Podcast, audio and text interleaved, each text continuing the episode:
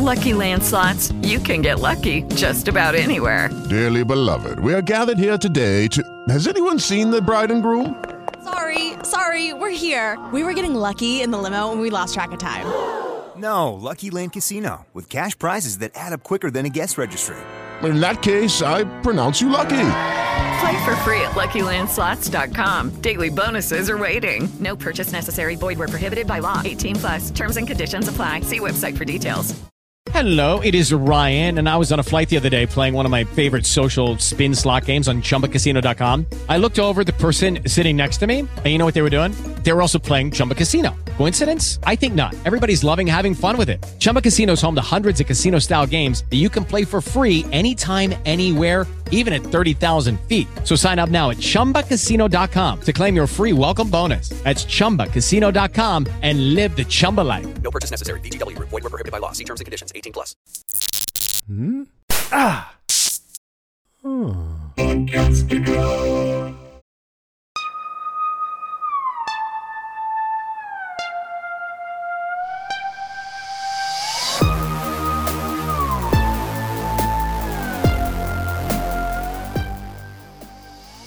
Hey everybody, welcome to our podcast. I'm Greg.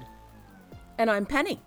And this is the Extraordinary Cast, a podcast dedicated to the Hulu and Disney Plus series Extraordinary, created by Emma Moran and directed by Toby McDonald. This episode, we're covering Season 1, Episode 1, Have Nots. And Greg, I'm really excited to tell you that this show has already been picked up for a second season. What? Yeah, I just read that today. Yeah, I didn't.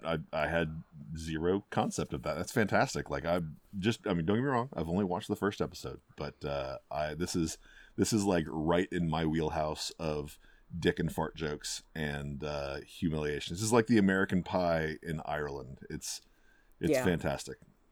It reminds me a lot. The sense of humor reminds me a lot of that show Sex Ed that's on Netflix. I only watched the first episode of that.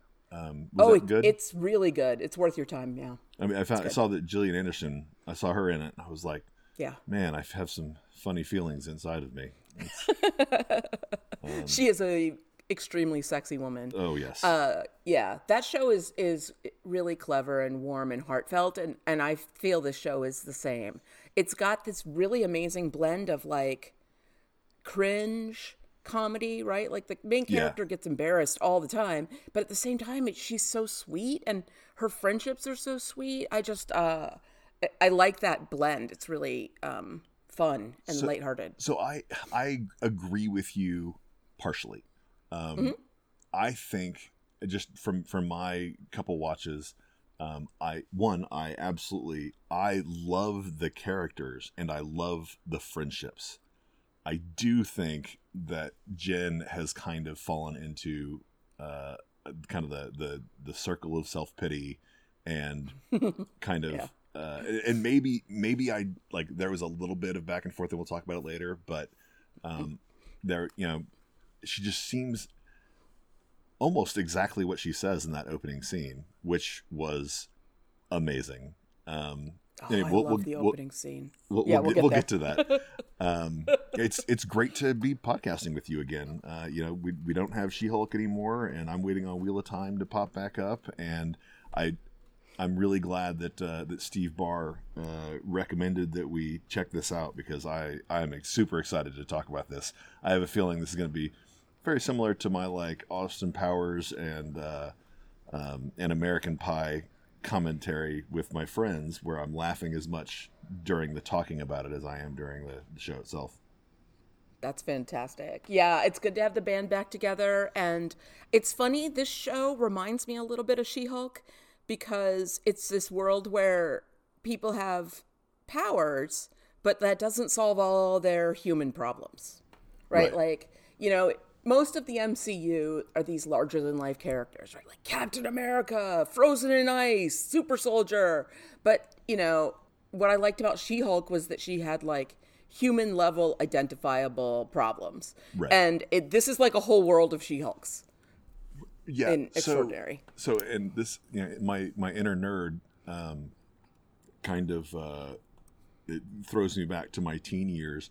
there was an author back in, I think he started writing in the 70s, called Piers Anthony, and he wrote Piers Anthony.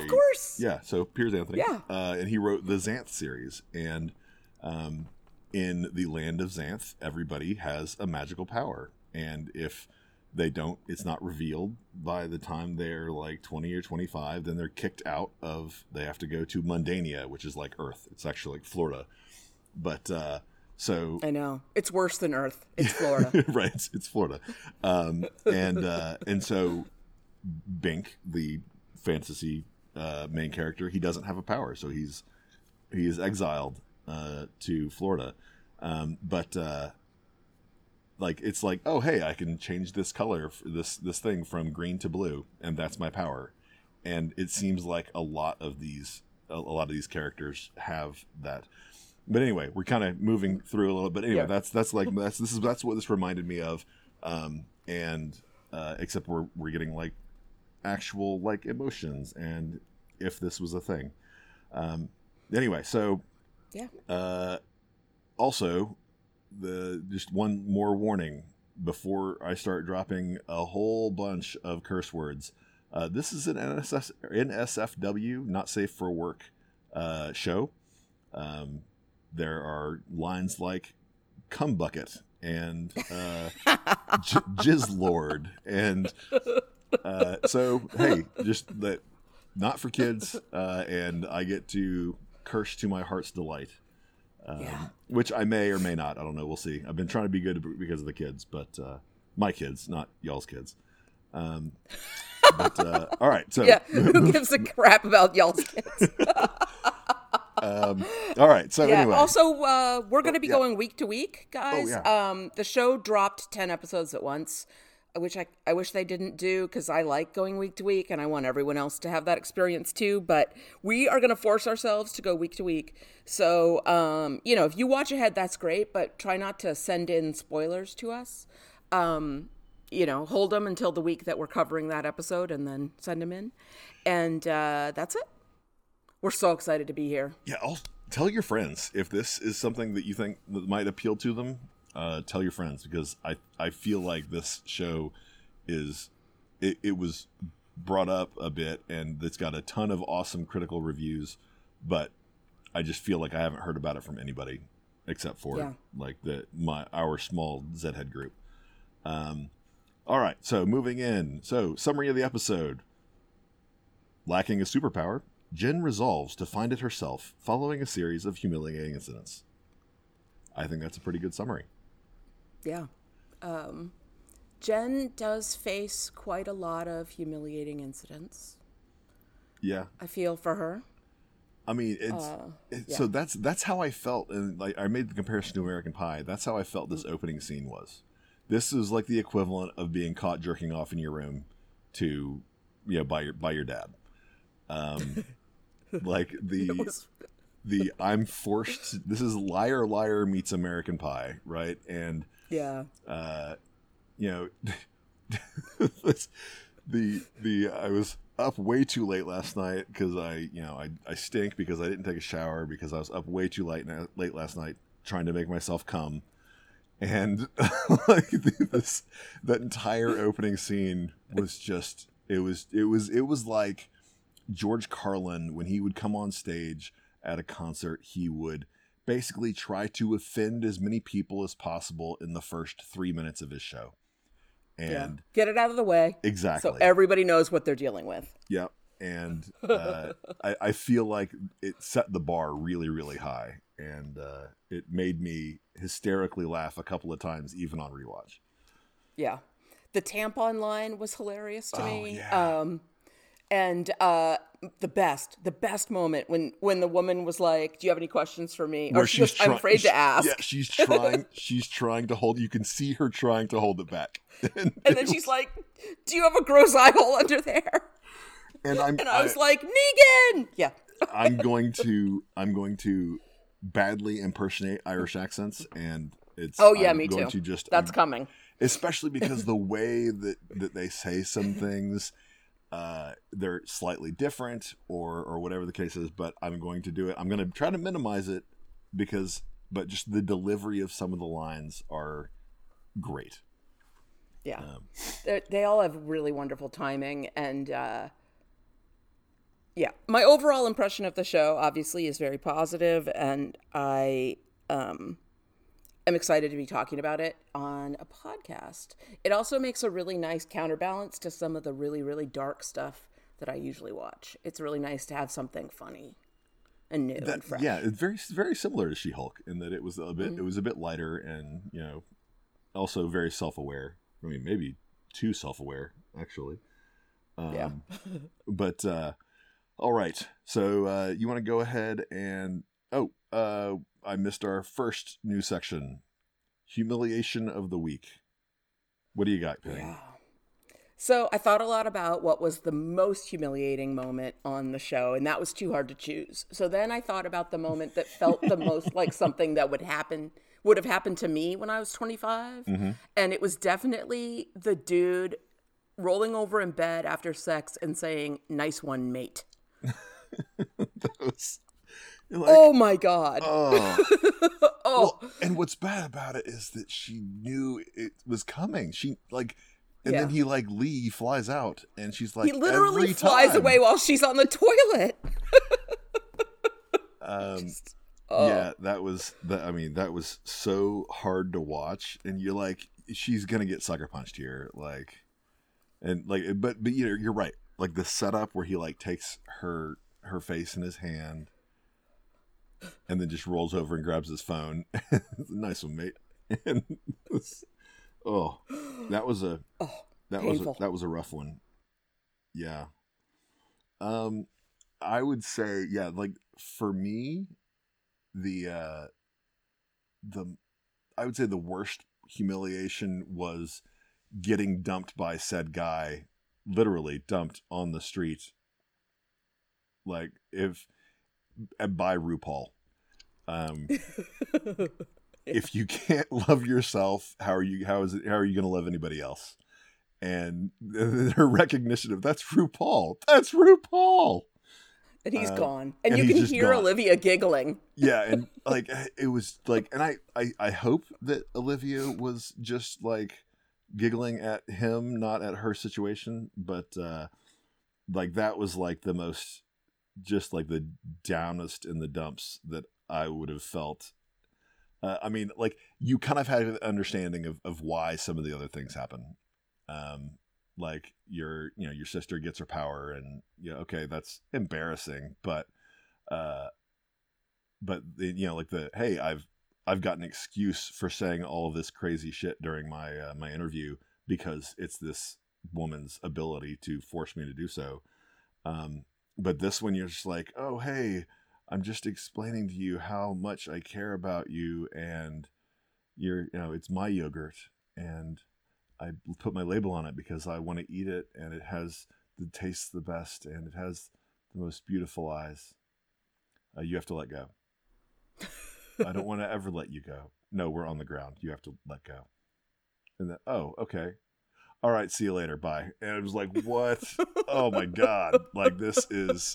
So this was like the part where it's like, oh God, my all of me is just cringing. Yeah, poor girl. Oh, yeah. God, my 20s were a lot. I really identified with Jen. I was so much like her in my early 20s. I was always late everywhere I went. I was, you know, running. I was always like trying to keep up with my own self, you know, and I was broke as hell, and my life revolved around my friendships, and I had great friends, bad roommates, but great friends. And yeah, I was always like, there was just a lot going on, but like none of it was really great. But because I was young and finding out about the world, it was fun enough, I guess. I kept going with it. yeah, I made it out of my 20s, so you know, like that's a plus, I guess. Yeah, I'm glad you made it out of your 20s because we are doing this, and I'm having a blast. Yes, and it's fun. It is absolutely a grand time. Yeah, poor Jen. All right, so do you mind if I go first? No, go for it. My first point. All right, so I want to talk about the world building here, and you know, hey, we're getting introduced to all these characters. And so obviously Jen, our main character who has no power, her roommate and apparently best friend Carrie, who has the power to channel the dead, Cash, Carrie's boyfriend, who has the power to rewind time for a certain period of time. We don't know how far. It can't be more than like a couple hours because he couldn't go back and make her on time. We got Luke, who I don't know that we'll see again, but he has the power of flight. Olivia, who was a shape changer, who never uses it. Just this is just the way that she looks all the time. Oh, that's fortunate. We have Jamie. Was it Jamie? No, her sister. Andy, thank you. Who is super strong. Her mom, who has the power to control technology but not the understanding. Her stepfather, who can feel people's emotions. And then Angela. And I think we're going to see Angela again, being her boss, who is a 56-year-old trapped in a 12-year-old's body. Who that actress did amazing. Like her delivery was amazing. Absolutely fantastic. Yeah. It was totally believable by the end of the scene that she was 56. Yeah. Even though that could not be a more like fresh-faced young Muppet. Right? Like right. It was so believable. Yeah, but I thought that they did a really great job of like building out all of Jen's life and putting her in a bunch of different situations. You know, she's got a job, not a real job, but a job, and so she got a job. Oh, and I believe that her dad is voiced by Brendan Gleeson. Mad-Eye Moody from the Harry Potter movies, also a bunch of other things. I thought the voice sounded familiar, but I couldn't place it. I didn't look it up. I probably should, but I was like, oh man, that sounds like Brendan Gleeson. She has a hard time, and she talks to her dad, and I'm, you know, obviously up until the end, I assumed that her dad was divorced from her mom, Yeah, so I thought the world building here was fantastic. I'm assuming they're somewhere in Ireland, and her mom is English. Who, you know, they made all the sacrifices. No, they're in London. Are they in London? They're in London, and her mom and she they're Irish. So her mother was talking about immigrating from Ireland to England. Okay, I totally missed that. Like, yeah. I cannot identify one accent from another. So. Like, I mean, I can, but I can't. Okay, I'm listening to Jen all the time, and I'm like, I feel like she's either Irish or maybe Scottish, and Derek is going to just be very frustrated with me that I can't tell the difference, but some of it is... It's okay. Yeah, it's... I cheated a little bit because I read a news article interviewing the creator, and she said, well, it's set in London, so... That helped me fill in the blanks. Oh, yeah, no, absolutely. I didn't recognize any particular, like, landmarks or anything like that. So, again, stupid American over here trying to figure that stuff out. She's not meant to be living in the swanky, nice part of London, right? She lives in East London, which is sort of more working class. You know, she lives in a crappy walk-up apartment where... Apparently, they have sheets hanging from the ceiling to give privacy for one of the bedrooms. Sort of a classic 20-something, like you take a one-bedroom and turn it into a three-bedroom with, like, room dividers. Mm-hmm. I've definitely lived in an apartment like that where I was sleeping in half the living room. Fortunately, I have not, but I had other experiences. Well, you've had to live in like soldier barracks, so that's true. I mean, it's but I kind you've of had your own had, issues. Yeah, I've had my own issues, sleeping issues, but yeah. So that was kind of my thing is the world building. I'd like to build on that because I loved the production design of the show, and the use of color. Everybody's wardrobes were really colorful and interesting. There was lots of use of pattern and pattern mixing. The costume designer is named Buki Ebiasua. I'm not sure if I'm pronouncing that correctly. In fact, I'm sure I'm not. And I've never heard of her before, but I really enjoyed the costumes, especially in the final scene. Jen is wearing this jacket with this like faux fur leopard print collar. She right. thought it was absolutely fabulous.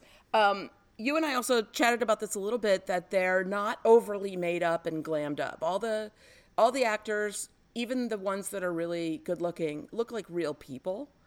You know, they're not like perfectly made up or anything like that. The makeup designer is Holly Edwards, and I really like that choice.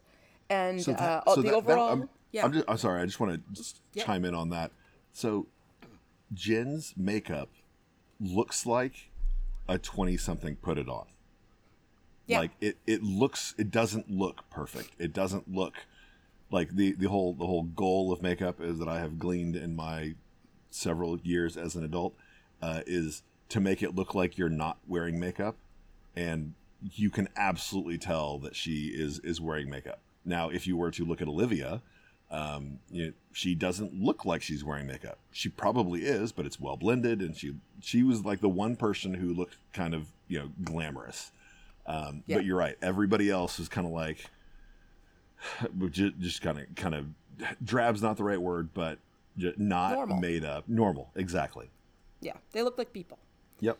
The overall production designer is Melanie Allen, and the music was put together by somebody named Will Gregory. These names are all new to me. All the actors are new to me. I love this. It's like a completely fresh universe of talent that I'm enjoying. I looked up all the songs that were used in the episode, and I've already started like adding them to my playlists at home. Nice. But I wanted to call particular attention to two of them. Bikini by Carolyn Rose, that's playing when Luke flies away from her. The video on YouTube is very much worth your time. It's hilarious. And This Is My Film by Willow Kane. That was playing when she was with the orgasm guy in the morning. And the lyric is, "This is my film, you're an extra," that gets repeated over and over again. And I was like, oh, maybe this can become my new, like, Penny theme song. And then I listened to the full song, and it's like, it's a little too much fucker and motherfucker, even for me. So it's not going to be my new theme song, but it is on my playlist, and I will be singing it in my car. Yeah, so I was the same. I also Googled a bunch of the songs that I heard. Other ones that I heard were History Eraser by Courtney Barnett. I think it's Barnett. Remove Your Mask by Wolf Mother. All the Way Live. Oh, that was a good one, too. Yeah. All the Way Live by the Go Team. And then the Screamin' Jay Hawkins, I Put a Spell on You. That was the last one. And then I just got too engrossed in the world, and I stopped listening to the music, and I was paying too much attention to the show. I have a feeling we're going to find a lot of music we like for the rest of the season. It's definitely part of the vibe that they're making with the show, the like poppy colors and patterns and the quick-witted dialogue and the like upbeat, offbeat music. It's a whole package that I'm eating it up. Yeah, it's like everything about it. I think it really gels well together, and I completely agree with you. And hopefully we are going to be fanboy and fangirling this out the whole time, because it's going to be so awesome. And if you're looking for someone who doesn't enjoy it, I recommend that you find a different podcast. Yeah. But all right. Anything else? No. Okay. So I'm tempted to go through, and I'll do that on my third point. I can't just pick one, because I don't want to not talk about, at least discuss a little bit or bring up several of the scenes in here. I'm not going to do like a scene by scene play by play, but I want to at least acknowledge them, because so many of them were brilliant. The obviously we've talked about the opening, which was amazing, and you talked about the post hookup scene, the divorce proceeding. I was laughing so hard during that. It lasted, maybe 40 seconds, and I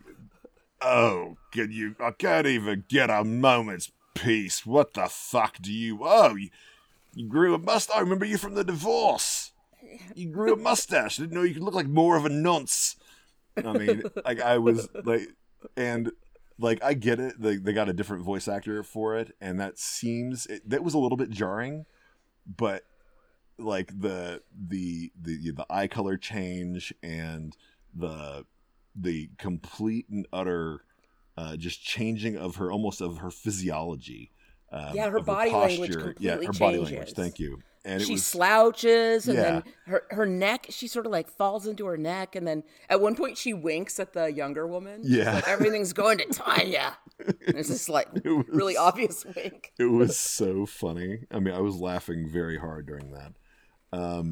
It told us a lot about Carrie in just a few short seconds.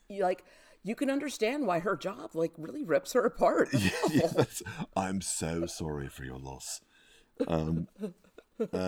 Although I did think that her channeling Hitler. My girlfriend's white, and I'm inside of her at least twice a month. Jews generally doing well, mate. It's so funny that Carrie's I'm gonna cheer you up, I know exactly what'll do it, and then Hitler's you again. It reminded me of the Little Nicky scene where they're all right, Hitler, it's time for the pineapple up your butthole, and I haven't seen that movie. He's in hell, and it's it's time for your torture, and pineapple up the butthole. And then the whole super cock thing was really, really entertaining. I wonder how many times she's been about to take a picture of that guy doing something embarrassing and he's rewound it. Yeah. Does that happen every day? It did seem very practiced. Does that say super cock? No, it's super clock. It's ironic. It's a costume. I can see every inch of your genitals. Don't post that.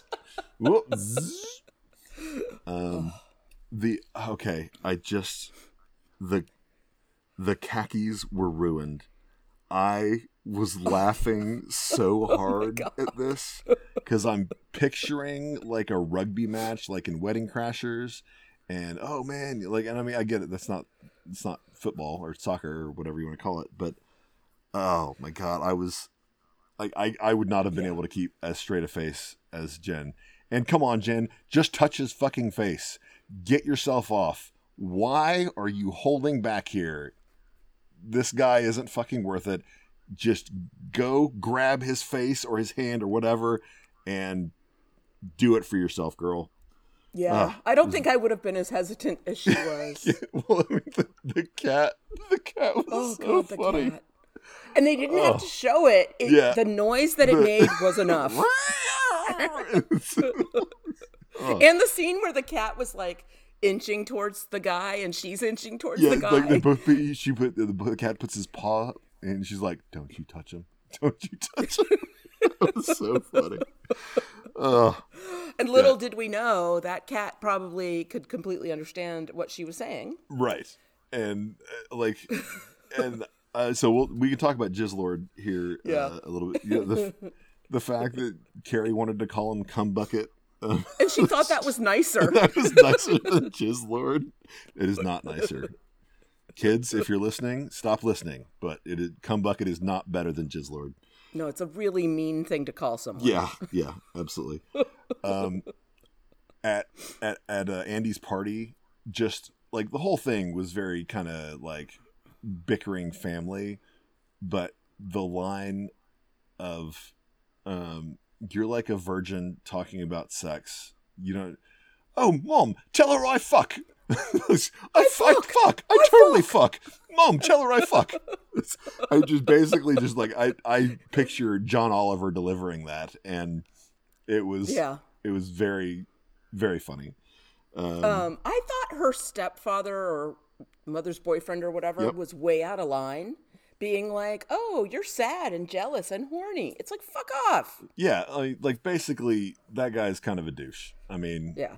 And then so is the honesty job interview lady. Like, you should warn people.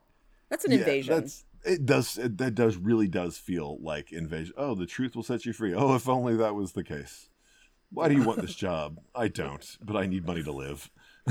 So, all right. So those are all of my kind of like high points. I know I just kind of like went over the whole episode, but there were so many parts in this that I don't want to miss talking about and laughing about, because I really, honest to God, laughed so hard. Well, we are once again on a very similar train of thought, because I have a point about sort of cringe humor and a list of crappy things that happened to Jen. I am not a fan of the show Curb Your Enthusiasm. Lots of people I know really love it, and they are always trying to get me to watch it. And I was like, I think I just don't like cringe humor. But then I realized I don't like that it's like a wealthy, older white man who does really dumb stuff he should know better than to do and has no consequences. Whereas cringe humor about a young woman trying to figure out life is very relatable and hilarious to me. Right. And I realized I like Shrill. I like Bridget Jones's Diary. I like Starstruck. There's a whole bunch of shows that are in this genre of like young woman trying to figure things out, and she constantly puts her foot in her mouth. And I actually really enjoy them. So it's not that I don't love cringe humor. I just don't like Larry David that much.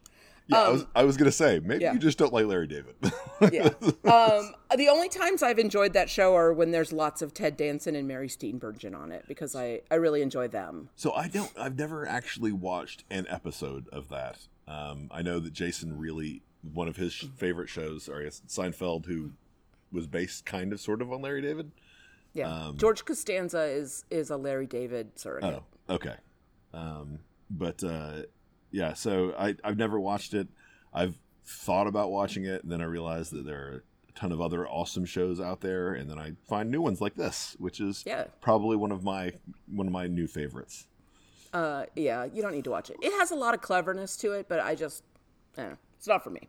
Anyway, so the crappy things that happened to Jen. First was the honesty interview. Then the powered guy thoughtlessly diverts a splash so that it fully hits her in the face. Jerk. We've already talked about Luke and the nice one mate and the flying away. The orgasm guy date. I mean, he was just...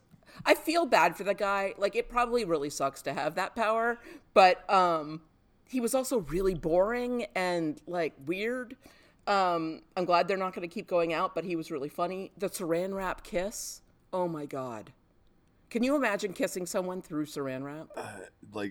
There was just so, like, I can totally appreciate, like you said, that's gotta suck. Like, that has got to suck. Like, you're only being used for your power, and very similar to Carrie. But, you know. Who might as well be an appliance. Yeah. I mean, that's her job. That's what she's being paid for. And Cash can love her for who she is, and she can have relationships. But I mean, like, this guy, like, I feel bad for him, but man, he was a douche. I get the idea of, hey, it's important to me that I can do it myself. But the honest feedback, but the honest feedback is also important there. And at the end of the night, you go, hey, honey, boop. And like you help her out at the end of the night, like, regardless of this is like, oh, that was it. Oh, good, you're welcome. And I can't believe he believed that was a real orgasm. That was so obviously fake. Yeah, I mean, just it was, especially if he, you know, if he like CPR'd his dad, and like, there's no way that was all that was there. Yeah, but, he's seen real ones, so yeah. So then she's late to the crappy job. She has to wear a Disney princess dress to work, which is embarrassing. And then the cab driver. Oh my God. I totally do you want to know how you died? No. Like, no. And then he's like, bears. Like, fuck you, don't tell me that. And the look on her face, she's like, bears? What? And he drives off. What a jerk. Fucking bears. Oh, my God. The horrible family birthday party. She just bails, which I really respected. Luke's date, walking in, meeting Olivia, who's all like, oh, I don't even wear makeup. I'm just perfect. And then when Luke said load bearing to her, oh my God. That was so bad. Oh, what a mean way to, oh, he's just a jerk. Yeah. It really reminded me a lot of Bridget Jones when she, spoiler alert for a 20-year-old movie, when she breaks in on him with this other woman and the woman goes, I thought you told me she was thin. It's like so mean. Yeah. Yeah. And then, that was kind of the end of the humiliation, because then it got into the like real sweetness of her conversation with her father on the phone. Yeah. I was really pulled into that. And then when it's revealed that it's really Carrie, I actually cried. And I was like, I can't believe this show made me laugh and cry in 30 minutes. I as she was walking home, I started to have a glimmer that it might have been that. I'm not saying that, like, oh, I knew it the whole time or anything like that, but like I was like, I feel like there's something coming that there's an event getting ready to occur that's going to be like mind-blowing, and I felt like there was a build-up there, and like, let me just say, I love her dad. Like, I think her dad is an awesome father figure, and you know, like, it was very emotional. Like, I talked about this being lighthearted and whatnot, but it was actually really emotional those last couple of minutes. Yeah. But before Jizzlord turned into a guy and then changed back. So it was very, like, very emotional. And I was just like, man, like, that is so hard. And the look on Carrie's face that she was literally just her dad. And I was just like, she's looking at her. Carrie's looking at Jen like I look at my daughter. And and I was so blown away. I was like, that's not Carrie, that's her dad. And that's just, I now have chills thinking about how powerful that was. Yeah, the actor who plays Carrie, let me look up her name. Is that Sophia something? Yeah, like Oxenham or something like that. Yeah, we are going to butcher the names. Oh yeah, There's a lot of names that are new to me. I'll let my computer catch up with me. There we go. Carrie Sophia Oxenham. Yeah, I looked at a lot of the actors' IMDb pages, and like most of them, this is like their second or first credit. It's an incredibly new group of actors and writers, and I'm excited. It's like all these new people to, you know, watch their careers unfold. They're all really talented and funny. Yeah, Jen's played by, I believe it's pronounced Mairead Tyers. I think that's how it's pronounced too. But if anybody Irish wants to call in with a voicemail with a correct pronunciation, go for it. Yeah, I had to ask Jim and Derek, and Jim sent a pretty good Mairead or something like that, and I was like, oh, that's how it would be in Welsh, but yeah. Anyway, so I think it's Mairead, like almost like Maureen, but Mairead. Yeah, I think so too. Tyres, and then I don't know how to say it. It's Chauvin. Siobhan. Siobhan. Is that how you say it? Like, yeah, I knew that it sounded something completely different. It was like Siobhan or something like that. Siobhan. Okay. Yeah, I had to learn that when I started living in Boston, the land of Irish people. So like I saw quite a list of names and whatnot, but I agree with you. Like, I was very impressed with Carrie's performance. I was very impressed with Sophia's performance. Very impressed with Mairead's. And then that's pretty much, like, Cash, the vigilante scene was pretty funny. This is my origin story. Take a picture. Oh, I have to. So that was, sorry, we'll finish it off and I'll add to it. Well, I was about to say, Carrie has some of the best lines, too, because she in that scene, she says to Cash, "Is this destiny salaried?" Yeah, that was so good. "Is this destiny salaried?" And he's like off and running with the, you know, yet another crazy idea. And then he's like, so much mood boarding to do. Oh my God. And then she said, "I'll get the Pritt sticks." And I was like, what are Pritt sticks? They're glue sticks. So he's literally going to be putting together a mood board. Yeah. About his new vigilante destiny. Yeah. Oh, adorable, but I'm glad he's not my roommate or boyfriend. What else you got? So I want to talk about the line that Luke says to her, "If you don't love yourself, how the hell are you going to love anyone else?" And it's right after Olivia has said, "I think it's important to love yourself the way you are, you know, flaws, imperfections, and everything," right? Olivia, who apparently has no flaws or imperfections. It's reminds me of something that I heard like all my whole childhood and in my youth, right? You have to love yourself first before anyone else will love you. And it always felt like something that somebody says to you to blame you for being lonely, and it only makes you feel worse, right? Like it's like, oh, well, if you can't find love, it's because you're not loving yourself enough. And also, I don't think it's true that you have to love yourself in order to love other people. I think loving other people and receiving love from other people can happen regardless of how you feel about yourself. I mean, the world of being a person with depression is that you have a lot of times where you don't like yourself at all.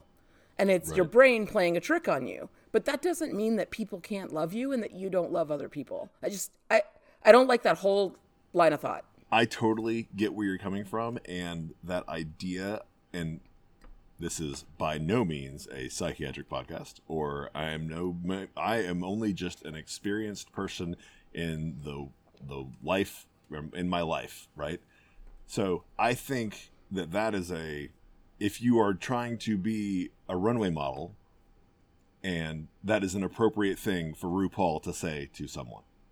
Yeah. If you are being a person who just wants to be loved, I think that is completely and utterly wrong. I think that it's the other way around, that if you don't love yourself, you have a hard time accepting that someone else could love you. That is true.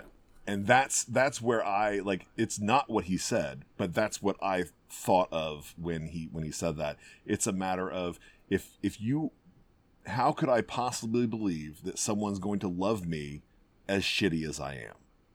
And I felt that way before, and I felt, man, I am insanely lucky that I have someone that loves me, even though I'm a fat slob that, you know, does whatever. Like, I can appreciate that viewpoint, and I can appreciate that. But I agree with you, like that does. I never thought about it from a way of like, oh, we're just looking to blame yourself.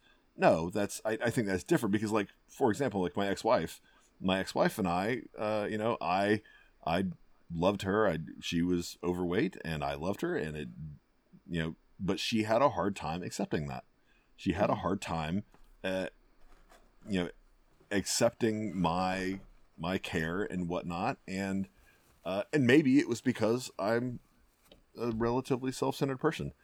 With meaning, not that I don't. I mean, maybe that's bad, but more that like I think about myself first and how things affect me, as I think is normal. Maybe that's not, but I think that's very normal. But so, like, yeah, my point being is that, like, I'm the first person who would give someone the shirt off my back, but I wouldn't think to myself, "Oh, hey, you need a shirt." If you didn't tell me, hey, I need a shirt, I'd be like, oh, you're making a personal choice to not wear a shirt. Okay. Oh, you need help? Oh, by all means, here, let me help you. But I'm not going to pick it up right off the bat. Anyway, not trying to make this about me, but I'm just saying that, like, I get where an aspect of that is, but that was a really super shitty thing to say. Yeah. And it hurts to hear it when you are trying to have a relationship with the person who says it to you. Like, that's even harder. Yeah. It was dismissive and cruel. I don't think Olivia is a bad person as she's depicted. I think she's one of those people that has always been pretty and always been loved, and she's secure. And so she does see the world that way. And she does think other people are beautiful too. Like, she doesn't think, she doesn't realize how much prettier than other people she is. Yeah, so she doesn't know how it sounds. She really seemed like a decent person. Yeah. And like, in the short period of time that we had to deal with her, that we were exposed to her. Yeah, she really did. I mean, Luke was fully going to be a jerk to her too, right? She was like, yeah, it's a date. And he's like, oh, you know, label things. Like, he's what we call a fuckboy. And he will be probably until he's about 33. And that's when those types of guys usually decide to settle down. But he's just going to go through women because he can. And apparently he lives in like a fabulous like apartment building with a roof deck or something. Like, it's unfair that he's good looking, has a cool power, and is also apparently has money. Like, It just seems like he's been too lucky in life. Maybe he's part of the Uberfly. Oh, yeah. That we saw the people, that maybe that's his job, right? Although if he has to worry about load bearing, he might have to be selective on his Uber pickups. Yeah, I noticed they have like a sort of bicycle seat backpack thing they had going on people could climb on. And it's like a piggyback or something. There's definitely been times in my life when I would have taken a flying Uber. I bet it's pretty fun. Yeah, although, until you get up there and like, you know, can you imagine the insurance you'd have to have? All right, yeah, sorry, I'm injecting real world, you know, possibilities into this fantasy world, but yeah. All right, so I'm just gonna. My last point's very, very short. Mm-hmm. I'm just going to cover all of the powers that we saw, and you can point out some that I missed. So levitation, like the guy was holding his phone he had basically a third arm holding his phone, talking on FaceTime, walking down the street, flying, pyrokinesis, the guy lighting a cigarette, telekinesis. Oh, yeah, that was a good moment. Yeah, it was good. Although it was a giant flame for a cigarette, but yeah. Telekinesis, where the guy splashed the water on Jen, channeling the dead, in Carrie. You can rewind time and cash, invisibility. Oh yeah, the invisible mugger. Is he naked under there? Like, is he able to turn his clothes naked? Is he like I kind of hope that guy comes back. Yeah. Is he like translucent in The Boys? Orgasm hands, or you know, touch. I'm assuming that Jen's coworker had helium breath, like he was just. Like he breathed helium, which is why he was able to blow up all the balloons. Just blow them up, and then they floated. Oh. And he was talking in the high voice. Yeah, I thought he was sucking in helium. I didn't catch that he was blowing up the balloons, but now that you mention it, I think that is what was going on. So there. I thought in my first watch, I was like, "Oh, he's just breathing in balloons," but I was like, "Wait a minute, he's blowing up the balloons." I really don't understand. Yeah. Young appearance in Angela, foresight in the cab driver. Technology control in Jen's mom, emotional detection in her stepdad, super strength in Andy, shape-shifting in Olivia, and apparently Jizlord. And then at the very end, she's walking by a guy who is smoking and blowing the smoke out of the top of his head. Oh, oh, that's funny. That's what I thought was happening. What a dumb power. Yeah, like that was almost exactly the one that made me go, oh, that's like that one where like you just have a random power. Because in that land of Xanth, back from like the first 5 minutes we were talking, nobody ever had the same power. So here, people have the same power. People have power of flight. You know, different people have. You know, I imagine that if there's a guy who can make you orgasm by touching you, there's a person who makes you shit by touching you. That's even worse of a power. Right? There, you wear the gloves all the time, for God's sake. It's like Rogue in X-Men, right? Like, she can't touch anybody because she kills them. So those were all of the powers. I don't know if you caught any others. I had a little list that I was writing down as I saw them on the second watch. In one of the interviews I was reading, the Emma Moran, who's the show creator, said that the writer's room had like a running list of power ideas and that that people have been sending her ideas. And sometimes when she's like at like press events and stuff, like people will yell ideas at her for powers. That's awesome. And she's like, if it's a good idea, I'll steal it. So I think it's a really funny idea. I've always wondered why, like, in sort of the mutant universe and the X-Men universe, like everybody has a power that's like useful for fighting. They never meet people who have a dumb power that does something stupid. And I'm glad we're finally seeing it. We kind of saw that in like X3 where we had like pufferfish lady who had like all the spikes. No, that wasn't the. She wasn't a lady. She was. It was the. It was the guy who had like all the spikes in his head. I mean, I guess that's good for fighting, but I mean, that was just a mutation. Pufferfish have toxins too, so maybe. Yeah, so he might have had those too. But I mean, like, but I see, you know, I agree with you. This is kind of like, again, back to that. Hey, there are never any new ideas, but this is a well presented one. It's really clever.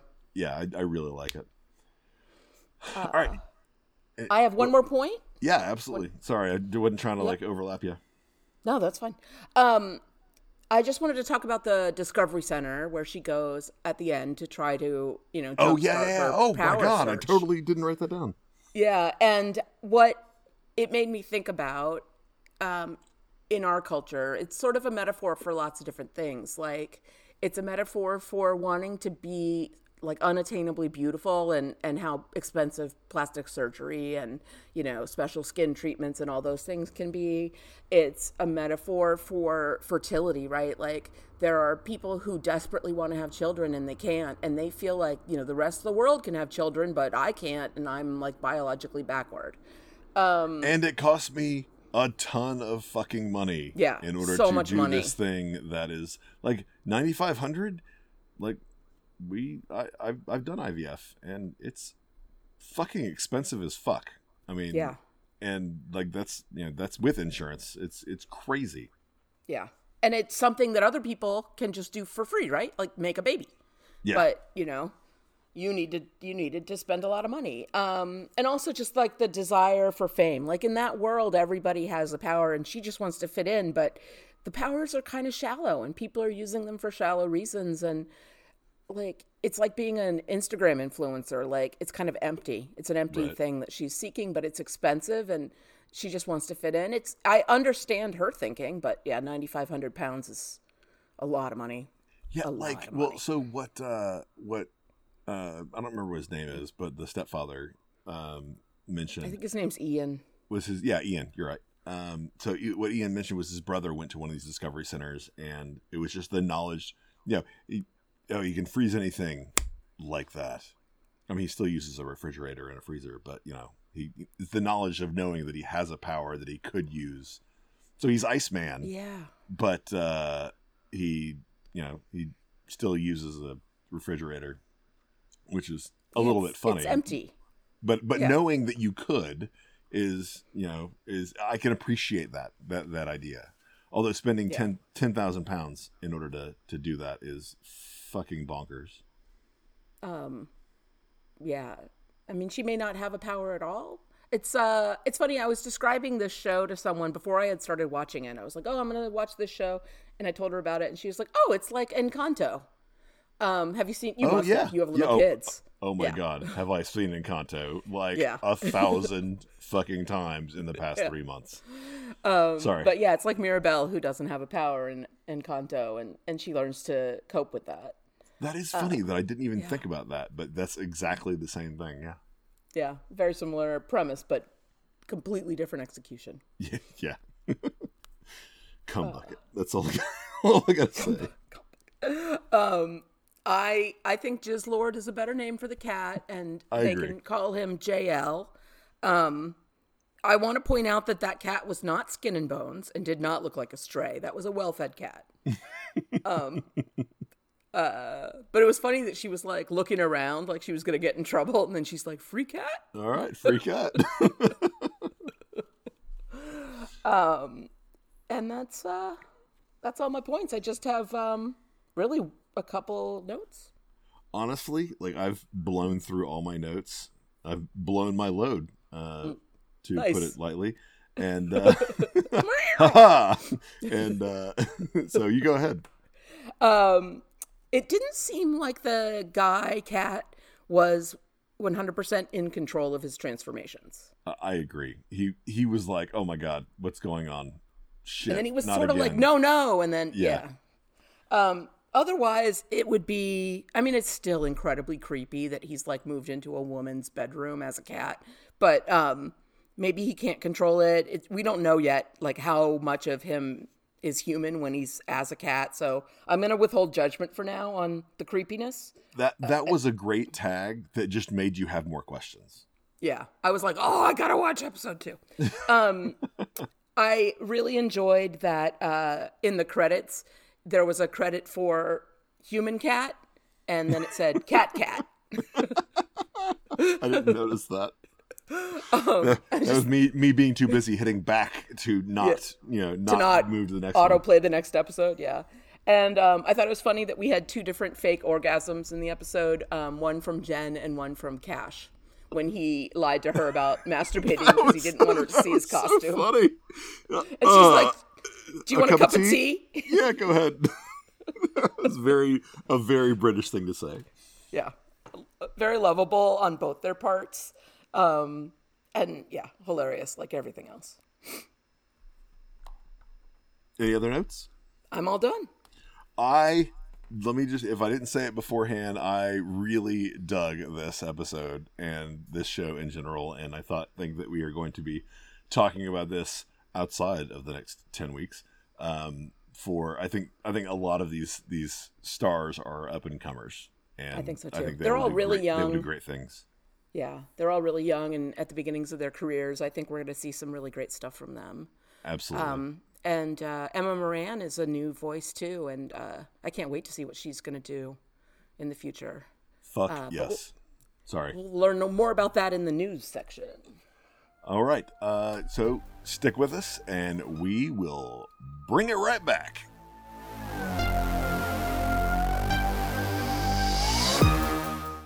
With Lucky Land Slots, you can get lucky just about anywhere. Dearly beloved, we are gathered here today to... Has anyone seen the bride and groom? Sorry, we're here. We were getting lucky in the limo and we lost track of time. No, Lucky Land Casino, with cash prizes that add up quicker than a guest registry. In that case, I pronounce you lucky. Play for free at LuckyLandSlots.com. Daily bonuses are waiting. No purchase necessary. Void where prohibited by law. 18+. Terms and conditions apply. See website for details.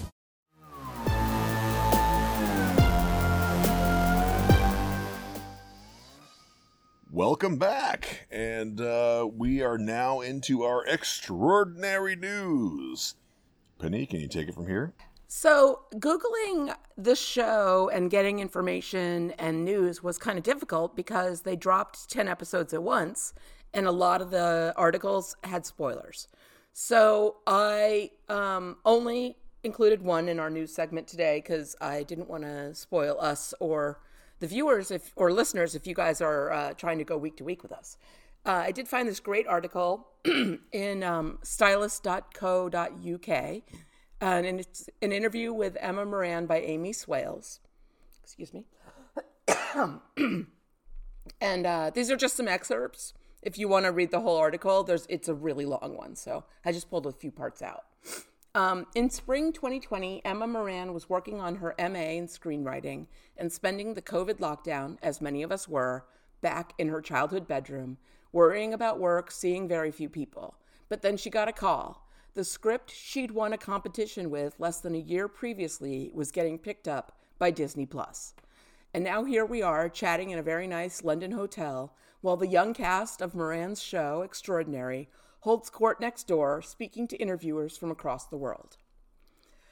Moran won the inaugural 1,000 Films scriptwriting competition with her sitcom Extraordinary, inventing a world where everyone develops a superpower when they turn 18. Everyone except Jen, Mairead Tyers, oh, there's a picture of her, who struggles to find her feet while also having to deal with dates who can literally fly out of the bedroom window during the awkward morning after chat. Produced by Sid Gentle Films, the production company behind Killing Eve, it's smart, funny, and very different to the superhero fare we're accustomed to. Despite our distinct lack of magical powers in this world, Extraordinary really does feel something close to how everyone having a hero-esque gift might play out in reality. Shitty people will still be shitty, even if they can fly. Perhaps they're even shittier. Your mom still can't work the TV, despite being able to control technology with her mind. The dead can literally speak through your flatmate, who works in insurance, resolving clashes over wills. I think it's law, not insurance, but anyway. Yeah, like, I can fly, but rent still needs to be paid, Moran agrees. That was really important to keep the economic reality of it, keeping our world recognizable. So, is it strange to think back now, to think when you started writing it? Like, does it all look how you thought it would look? I think better. Having Sid Gentle and Disney on board gave it a scale I didn't think was possible. I'm quite used to British sitcoms. I love them, but they tend to be slightly less glossy, I suppose. I think we've done a really good job of getting that superhero look to everything, in contrast with the griminess of the flat and Jen and her friends. I mean, it still feels very British, like not too glossy. Yeah, it just sort of makes London look nice, which can be a feat, to be honest, sometimes. It's still very London, very East London, but has that nice energy and feel. So, Extraordinary's premise is described as about feeling lost and messy in your 20s and comparing yourself to other successes, with Jen being painfully self-aware. Where'd that come from? I always wanted to write a classic flatshare sitcom, but when I tried to write the standard one, it was always like there was something missing. I'd seen it before. There was nothing special about it. Then when I was trying to write this, it felt like pop culture was getting inundated with the superhero genre, and this is a very loving pastiche of it. I do like those movies, but I just felt like, oh God, these people are just great. Why are they good at everything? Is there anything you like took from your directly from your own life? It's more inspiration from the feeling. Okay, I've probably talked to some woman that's been like ludicrously beautiful and she said she's not worn makeup. And I guess when I was writing it, I really did feel the way that Jen does in the show. I don't feel that anymore, or I still do a little bit.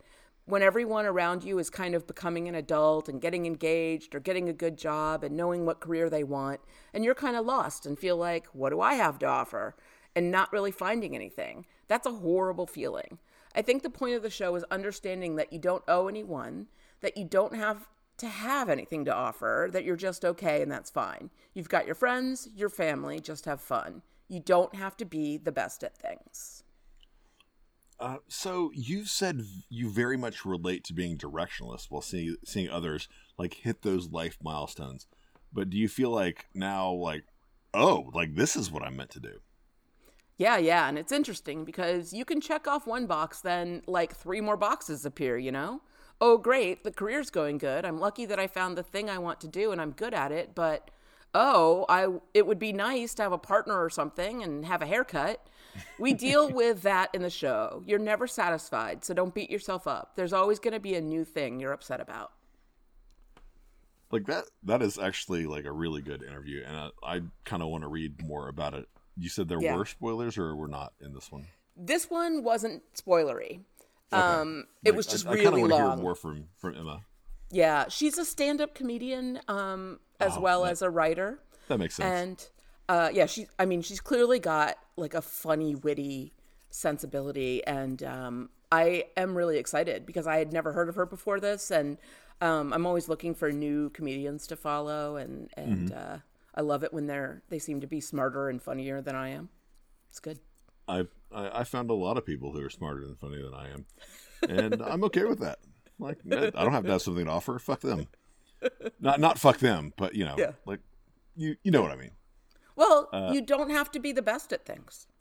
Fact, and I'm not. Excellent. Meeting you're right the on bar. Track. Yes. All right. So we don't really have any feedback because this was almost like a very last minute thing. I do want to credit Steve Barr for bringing this to at least my attention. And then I was like, hey, Penny, this seems kind of cool. And then I watched the trailer. I was like, holy shit, this looks awesome. Yeah, when you mentioned it to me, I had not heard of it at all. And then, you know, I did a little Google and I was like, wait, there's like 9 shows called Extraordinary something. And then I found this one. And, yeah, the trailer is really good. Yeah, really I'm excited about it. And then when I watched the first episode, I was like, oh, thank you, Greg, for asking me to do this with you. It's so great. This is going to be so much fun. I love it. All right, so just as I said it before, but I'll say it again. Tell your friends, tell people who you think might be into this about this show. I'll be honest, I don't really care about listenership. Is that what it's called? Listenership, something like that. But I don't really care about people listening to it. But like, watch the show because tell people to watch the show because it's fucking funny as shit, and it's heartfelt, and it seems like, except for like the fact that everybody has superpowers or powers, it seems like it could be. It's real. It's kind of sort of based in reality. It's kind of what Jason, very very grounded. Like it's almost like what Jason was talking about. It's like it has talked about in the past. We're like, hey, there's one thing that is different. Everybody has a superpower, but other than that, the world's just as shitty as it is. And, you know, some people get lucky and some people don't. Some people don't get that orgasm when all they had to do was reach out and touch a dude's face. It sucks when the cat gets your orgasm. Sometimes when the cat gets it. But you know, like, please tell people about the show because it is so much fun to watch so far. I get it. We're only an episode in. And hopefully we feel the same after like 9 more of these. You know, I'm watching episode 2 like 5 minutes after we stop recording. Oh, 100%. Like that's where I've got an appointment with my TV here in a few minutes. Although Hulu and their fucking ads. Yeah. Not that Hulu's bad. Just saying, you got to upgrade. It's like $3. Why would I do that? Anyway. Okay. All right. You have anything else? No, I'm good. All right. Well, that's our show. Thanks for listening, everybody. If you want to get in touch, you know, send us feedback or ask a question or find out more about Podcastica. Everything is available at podcastica.com. Yeah, you can write in or record a message right there on podcastica.com. Or you can find links to social media pages and other shows. And we're going to put up a Facebook post just so that you guys can make comments or what the fuck ever. Hell, just curse. You could just put in a nice fuck or bollocks or, you know, curse in different languages, and we'll read it on the podcast. It's cool with me. Or suggest some other names for the cat. I would really like to hear what. Oh yes! Think. Oh my God, that should be your question of the week, Penny. What else would you name a cum bucket? Besides Jizz Lord or cum bucket. All right, NSFW people. I mean, it's a little bit late, but NSFW. Yeah. When you're on podcastica.com, you can, you know, check out our other shows. There's so much variety now that Podcastica is covering that I bet there's something on there that everybody would like. We've got drama, we've got sci-fi, we've got mysteries, we've got comedies, we've got The Last of Us, which is the darkest thing I've seen in a long time. And the podcasts are really a lot of fun. Yeah, they really are. Yeah, Last of Us is amazing. We also have a new movie podcast, That's Showtime, folks. Penny, I believe you've been on for a couple of times. Yeah, yeah. And we did a really great Christmas episode for that one. We did Miracle on 34th Street, yeah. Yeah, it was really fun. Which I actually watched the movie because I listened to at least a portion of y'all's podcast. Awesome. I'd never seen any of the Miracle on 34th Streets, and so I watched like the original. And okay, to be fair, I watched most of the original and then kids got in the way or I got tired or something else. And then you guys are covering, you and Jade are covering Poker Face, right? Yeah, we are. That also dropped this week, and they dropped 4 episodes and then it's going to go week to week after that. So we're going to cover the first 4 episodes in batches of 2. We're going to do 2 and 2, and then it'll be week to week after. Yeah. Excellent. Yeah. No, and just that's it. That's just the way the way that it is. If you like what we do, hit like, follow, and subscribe, or leave us a review and a rating. It helps other listeners find us when they search for a podcast about a particular show. It pushes us up in the list, so that more people will start listening to our podcast. Yeah. I don't know how many other podcasts start with Extraordinary or have Extraordinary in the name, but hopefully ours does.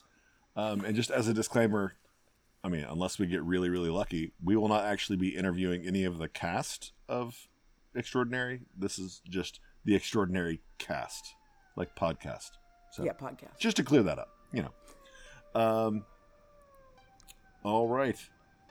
Well, that's our show. Thanks for listening. I don't know what we're going to say now. Yeah. Do you have any good ideas? No. I comment on other people's shit. I don't come up with my own. Like, what are you talking about? Or I just leave all this in, and then that's just it, the way it is.